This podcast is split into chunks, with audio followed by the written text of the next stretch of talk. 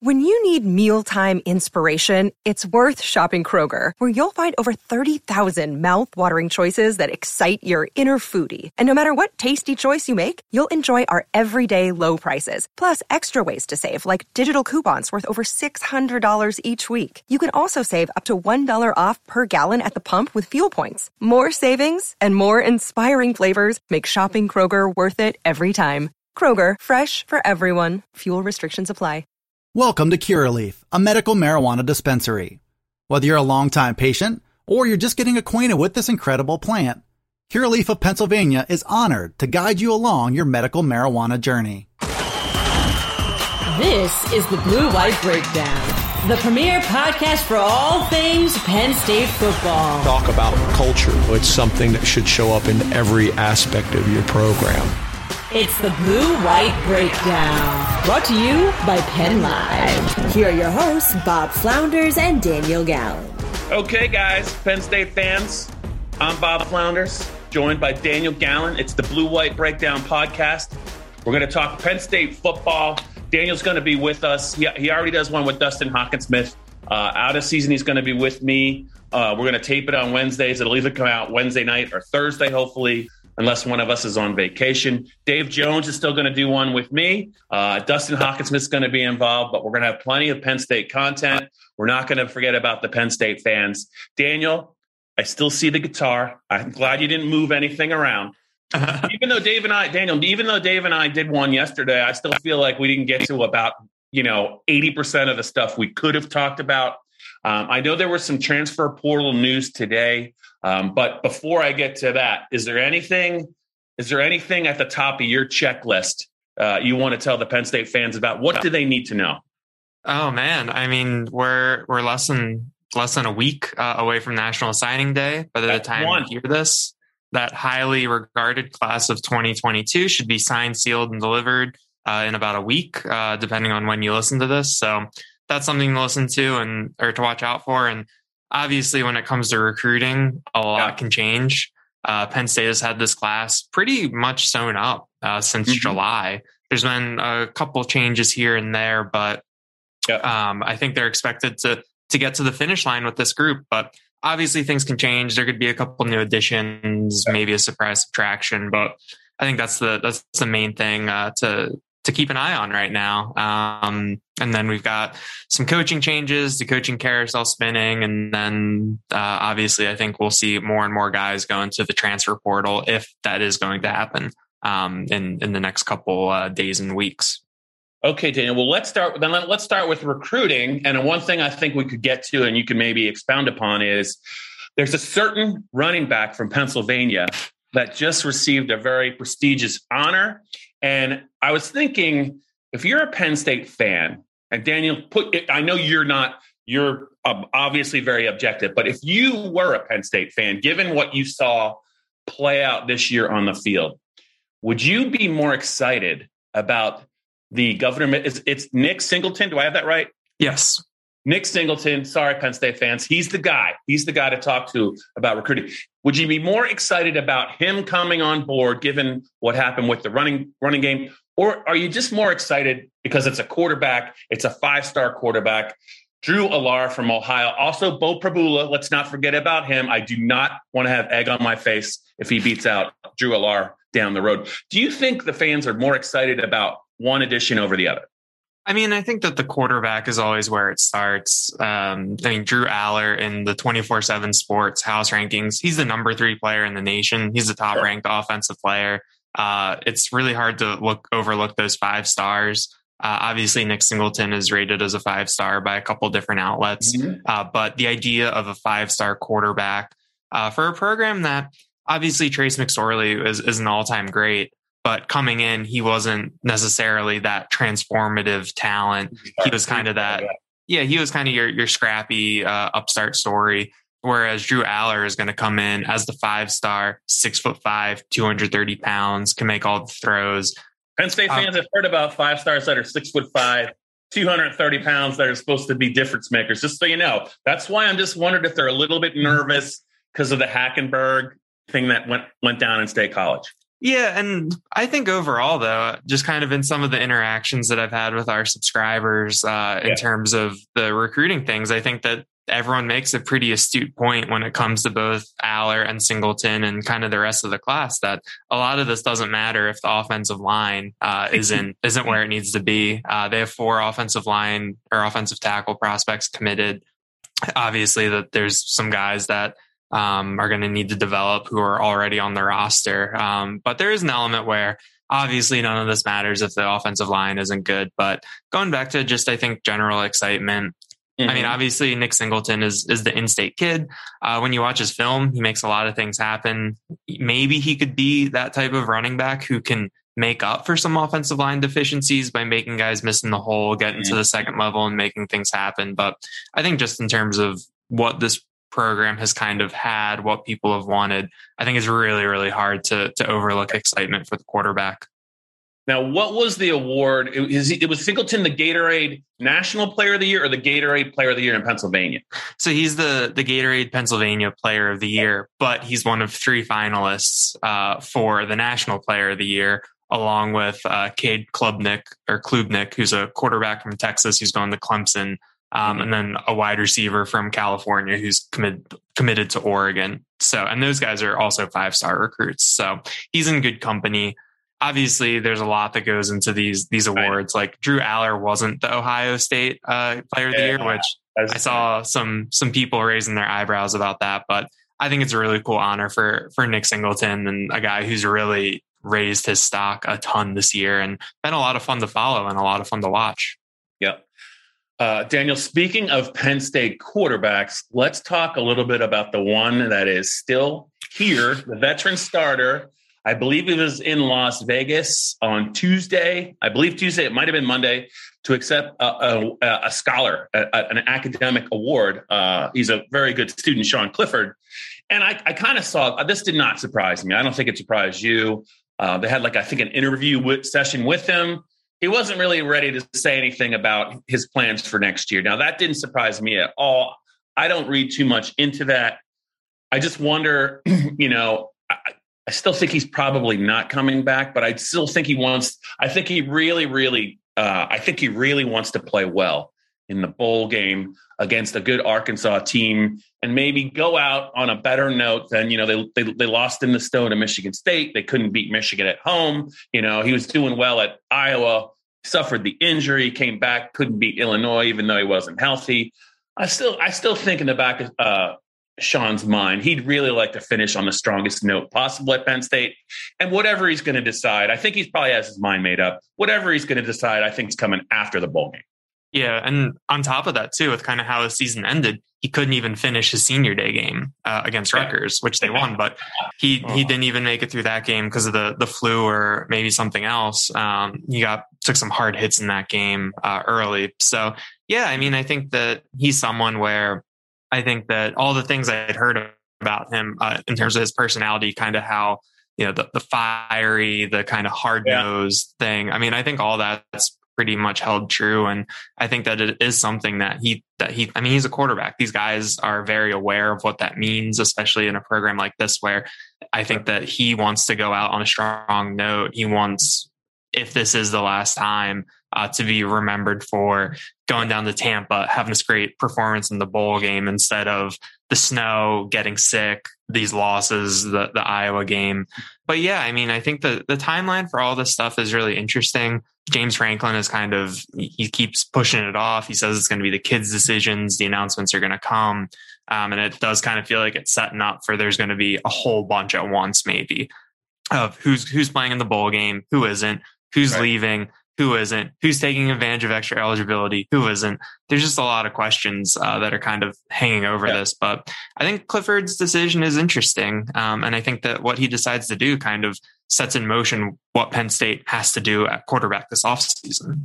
Yeah, absolutely. I, for me, Daniel, I think it's if, if there's some kids, and I'm talking about Jahan Dotson at the top of the list.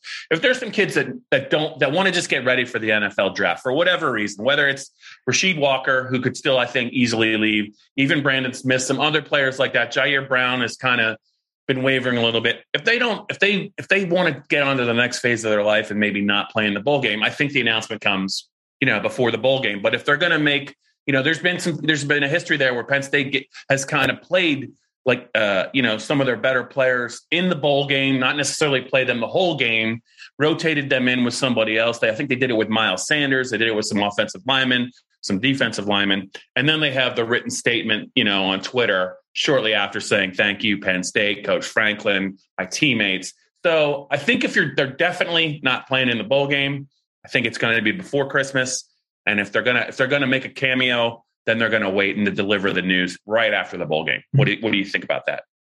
Yeah, that, that's a good point on on guys making cameos, and I think that a lot of these guys that are potential draft picks, they they play positions where you can kind of afford to afford to make a cameo, where you yeah. can come out, play a series. It's not like a quarterback, um, sure. or or even offensive line. Well, I mean, Rasheed Walker's an offensive lineman, but mm-hmm. you know, you can rotate. They play positions that you can rotate guys, and it's not necessarily a big deal if someone only plays a couple series or a half or something like that. And I think you kind of laid it out in a piece uh, this week where you talked about the young guys um, who are going to get the chance to to step up. And I think that as much as you want to finish this season strong, and that's obviously the goal, I think these this next month is really about Kalen King, uh, Malick Meiga, these younger guys, Landon Tengwall, getting that extra practice time, getting those extra reps, and and getting this game experience against an SEC team to to go in there and maybe use this as a springboard.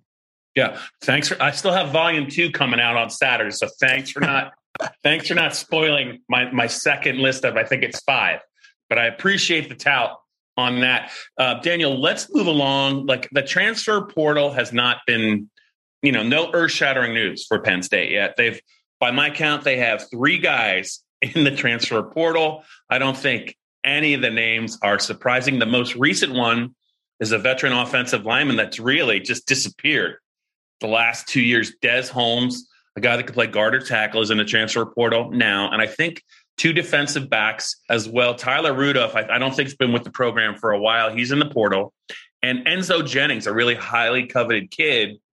I think this was his second year, but we never saw him either uh, from Michigan is in the transfer portal as well. I don't think I'm missing anyone, but I do I do get a sense though things could heat up pretty quickly about the transfer portal.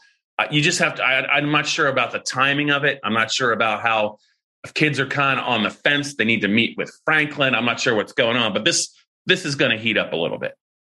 Yeah, and I think Penn State's an interesting case because when you look at the spring, no one really left. I think they only had they had the young cornerback who left, and maybe yeah. one other guy. I'm I'm blanking right now, but they you saw the kind of these other programs where there are these mass yeah. exoduses at the end of the spring ball and guys moving around, and Penn State didn't have that, which I thought was kind of a you know a testament to the coaching staff, especially after a four and five season. So I think that now maybe some of those guys that that stuck around to kind of see what their opportunities would be. Maybe those are the guys that are going to start looking elsewhere now. But I think the extra year of eligibility uh, plays into it, where Des Holmes is is going to be a 60 year guy next year. So he'll want to go somewhere where he can play that final year. Mm. And I think that that's maybe where Penn State could have some movement is those redshirt juniors, redshirt seniors, yeah. seniors, guys that have maybe been oh, been leapfrogged on the depth chart by younger guys, guys that want to go somewhere to play and don't want to be backups. Because um, the way that James Franklin has really talked about this extra year of eligibility is that he's treating everyone like they're the actual year. Like I've looked at other rosters where I think Arkansas did this where they they paused everyone's year. So I was looking at and I think I saw Treylon Burks, their wide receiver, listed as a sophomore, um, but he's a junior. Um, right. But Penn State just kind of kept it your real year of eligibility. And Franklin, it kind of sounds like that it's going to be case by case. Um, I think some of that has to do with roster management. Um, a lot of it has to do with, I think, kind of keeping the rhythm of the program the same. Um, but obviously, we saw Tariq Castro Fields came back, Jaquan Brisker came back. Mm-hmm. The transfers, Derrick Tangelo was a fifth year, was an extra year guy. So um, I think that it, that'll be interesting to watch. And I do think you're right that it's going to heat up, um, especially between now signing day, the bowl game. That there's going to be some some shuffling going on. Yeah, I don't know if I should just write it in in pencil, but I feel like Des Holmes, Old Dominion, Ricky Rahne, You know, they're a, they're still a, they're still an FBS school. There's you know there's some Penn State influence there already. I just wonder if maybe there would be an opening for Dez down there. I don't know. I think if Dez is going to play and he wants to play his sixth year, I don't think he wants to play at like an. I don't know that he wants to go to a lower level school. So if you want to play right away and you want to play FBS football, I think there's going to have to be a tie-in somewhere. I'm just wondering if like Old Dominion would be someplace that Des Holmes would think about because I think Ricky Rahne's a little bit familiar with him. I don't know why. My guess is uh, he certainly looked good in 2019 when he he was their he was their swing tackle. Like he played, he was in, he played a lot. They could play him at guard. And Phil Trautwein came in. Off clearly, he was a Matt Limegrover guy. Phil Trautwein came in, and I think he put a priority on playing the younger players. And I guess there's nothing wrong with that. But they talked about Des Holmes, Daniel, at the start of the year, and then they stopped talking about him and stopped talking about him. You just didn't see him, and it's it's unfortunate because I think at one point he looked like a guy that could even maybe push to start. Maybe he had some health issues, but uh, I might be putting, I might be spending too much time talking about Des Holmes. I just realized that, so I apologize to the Penn State fan base. This is the Blue White Breakdown. Welcome to Curaleaf, a medical marijuana dispensary. Whether you're a longtime patient or you're just getting acquainted with this incredible plant, Curaleaf of Pennsylvania is honored to guide you along your medical marijuana journey. Have questions? Visit us at curaleaf.com or stop in to see us at any of our 12 locations.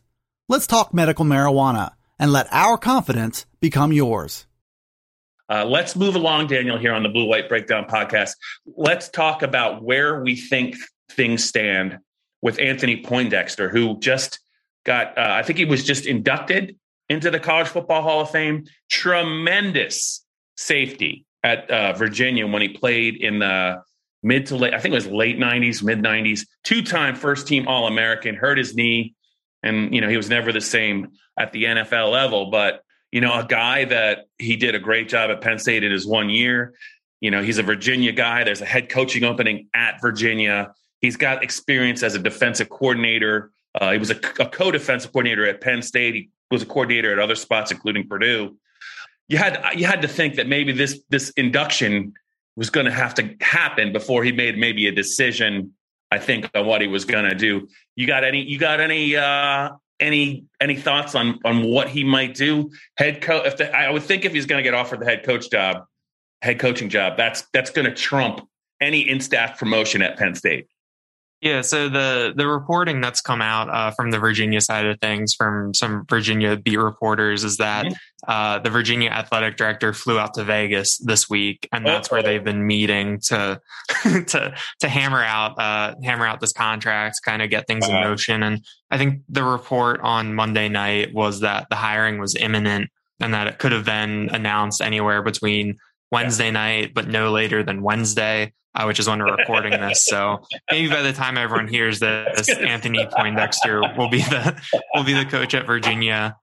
But yeah, I mean, I think that it's the type of thing where when someone is getting approached for that head coaching job, especially you look at Brent Pry getting approached for somewhere that he'd already coached before and had a history. Obviously, Anthony Poindexter has a history at Virginia. Um, there's not really anything you can do. I don't yeah. really think no no amount of money. You're not going to pay your defensive coordinator uh, ACC head coach money. Like it's that's just kind of how it shakes out. So I think that it is kind of interesting that you're losing uh, to your both of your defensive coordinators to the same conference to two rivals within that conference. Mm-hmm. Um, it is also interesting that Virginia and Virginia Tech are changing coaches again at the same time because they also did that after the 2015 season uh, when Fuente and Mendenhall came in. So it's just kind of, I mean, it's the it's the nature of the business. You're not going to stop Anthony Poindexter from uh, sure. going from co-defensive coordinator, safeties coach uh, down there. And for James Franklin, it's kind of unfortunate timing. I mean, I think when you look at Brent Pry leaving, obviously you want to keep continuity. Uh, James talked about it on Sunday night, where he's really factoring in schematic fit because they recruited all of these guys to Brent Pry's scheme. He wants those guys to be able to fit in whoever the new scheme is. So that's a priority for him. obviously Anthony Poindexter was just the co-defensive coordinator, so we don't necessarily know what it might look like, but mm-hmm. that would at least have, have kept some continuity. But I think that probably the you wanted to wait if you're Anthony Poindexter until after this induction ceremony, after these these festivities to kind of begin this next chapter. But that's kind of where where all the signs are pointing. I mean, I don't think I've seen another name really really put out there. I mean, his name was out there right after Mendenhall stepped down, and his name has kind of been been at the top the entire time. So it's been it's kind of a it's an interesting move, and I'm I'd be very curious to to see how that how that works out down there in Charlottesville. We're we're you know we're talking about Anthony Poindexter, and as we record this, and very likely we won't he won't be there's a good chance he won't be part of Penn State staff next year. But my other thing is it's I just it's fascinating. Do you think it was a, a it was a lock that he was going to be promoted to be Penn State's DC? Or do you think maybe James had a couple other people on his list that he wanted to talk to that he liked as much as Anthony? It's just fascinating. You just don't know how it all is going to play out. Clearly, Poindexter is really a great defensive mind, and he's great uh, at a lot of things. He was a great player. That's my one. That's one question I had, and the other one was Daniel. I think uh, it just got a lot tougher for Penn State to recruit in the uh, area they like to recruit in Maryland and uh, DC and Virginia because it's not only just Brent Pry and all the contacts he has, but it's Anthony Poindexter who played at Virginia. So fascinating to see what that will look like for Penn State moving forward as well. But do you think do you think in a perfect world of Mendenhall stayed at Virginia that James would have already announced that Poindexter was going to be the next uh, promote? He's going to be promoted to be the the you know the full time DC. Oh, that's a really good question. I mean, yeah. I think that Franklin definitely would have done his his due diligence. Right. Um, and obviously, we've seen on the offensive side of the ball that, especially these past couple years, he hasn't been afraid to go kind of outside of outside of his tree uh, to go get Kirk Ciarrocca, mm-hmm. to go get Mike Yurcich. I think that given how the defense played last year, I think that he would probably look to see who out there can keep them uh, yeah. at, at this level who would give them the best shot. And maybe that is Poindexter, but I don't necessarily think that it was kind of a, I think that Poindexter, the way I phrased it was probably the, the leading internal candidate or the most logical internal candidate. But I think that Franklin has shown that he's not afraid to go outside of the program. Obviously, Poindexter was brought in from outside of the program. Um, so I think that that's something to kind of watch. And it is an interesting point about recruiting in Virginia now. Yeah. Um, I think Brent Pry made a crack about it during his intro presser where he talked about the success that he had recruiting the area at Penn State and mm-hmm. about how it'll probably be easier to get those guys uh, now that he's at, at Virginia Tech. Uh, Anthony Poindexter, when James Franklin hired Anthony Poindexter, he talks about how uh, when they were younger assistants and uh, Poindexter was at Virginia, Franklin was at Maryland they were both recruiting the the DMV, the oh. Prince George's County area. They they got to know each other on the trail. Everyone wants to recruit there, but I think when you look at kind of the the history that uh, Virginia Tech and Virginia have had, obviously Virginia Tech um, under Frank Beamer did very well in the Tidewater area. Uh, UVA has has had some success in that that DMV area with PG County guys. Um, so I think that that's another another fun kind of subplot to to watch especially given that Poindexter and Pry both have familiarity there. And you don't you dare, Daniel, don't you dare forget about Ricky Rahne and Old Dominion, another Virginia school. Come I won't. On. I won't forget about Ricky Rahne. Let's not forget about Ricky Rahne. So um, it is. It is pretty amazing to think that three head coaches at Virginia schools are now recruiting the same players that Penn State's trying to recruit because Penn State has had a lot of success, at least in terms of perceived four and five stars. Um, in the Virginia area. Uh, Yetur Gross Matos, obviously Brandon Smith, uh, Trace McSorley, uh, a Virginia kid. Uh, Devyn Ford was a very high profile recruit. Um, uh, Ricky Slade, I think, was another Virginia kid. So, mm-hmm. um, in terms of perception and the best player high school talent, Penn State's been right there with anyone and getting it out of uh, that area. So, I think it's going to be a little bit harder. I know that I know that they want to be more of a national recruiting team, but if you're going to get four and five stars, or you know, out of Virginia, eh, you know, why go? Why go into Texas when when they're right, uh, you know, on your doorstep? We'll see. You know, we're just assuming Poindexter's leaving. You know that after we finished and after we talked about all this, he's going to announce that he's going to stay and become the next DC at Penn State. And then we're going to have to burn this podcast and do another one. But what can you do? Timing is everything in life, Daniel. So we're just gonna we're gonna press forward. Is there any other recruiting news? Anything between now and signing day you think is interesting? You said pretty much the hay is in the barn for Penn State, but and you, you hinted at some surprises. Anything that's piqued your curiosity between now and signing day with uh, with Penn State? The number one thing to watch for me is, uh, and this is, I guess, because Penn State really doesn't have much wiggle room, especially if they maybe want to save some scholarships for guys coming out of the, the transfer portal. I think one of the, from a big picture perspective, is that you've seen so many changes uh, on the on the coaching carousel. Um, yeah. Obviously, when Lincoln Riley left, went from Oklahoma to USC, uh, those Oklahoma kids were decommitting almost immediately. Yeah. And that was a very big influx of talent back out there. Um, mm-hmm. I think there's a, a, defensive tackle named Derek Moore from Baltimore uh, who was committed to Oklahoma. And there's some reporting from 24 7 Sports that Penn State uh, was eager to get back into the mix uh, with him. He was a four star from St. Frances. Um, and so I think that you kind of watch kind of how all of that levels out. Obviously, um, a big domino is kind of the Notre Dame class because I think that Penn yeah. State was that, that that's a, similar type of recruit, a similar footprint. Um, but it looks like Marcus Freeman is keeping that class together. And I mean, I do think that if that class had really started to fall apart, that would have been a pretty pretty intense feeding frenzy um, on those kids. So I think that that's kind of the the big picture thing to watch is kind of the how things shake out with some of the moves that have been made obviously Penn State isn't super. There's a couple Florida kids in the class, but I don't think the Mario Cristobal move from Oregon to Miami will, really affect much of the class. But I, I, think that's just kind of a. I mean, there's a week. This stuff happens fast. Uh, I follow a, a, reporter to Miami Herald, and he said that he was at a, a practice last night, uh, a high school practice, and Mario Cristobal was there, still in his suit, uh, from his intro presser. So these things move fast. Uh, there's going to be a lot of uh, you know just outside of Penn State. There's going to be a lot of a lot of moves, um, and it's going to be a, an interesting couple of weeks. I think. Daniel, I wanted to ask you one thing before we sign off on this Blue White Breakdown podcast. You know, the Tampa trip is coming up for uh, for you, myself, Joe Hermitt, Penn Live's ace photographer. I know that you really enjoy the road trip experience, getting to experience new things.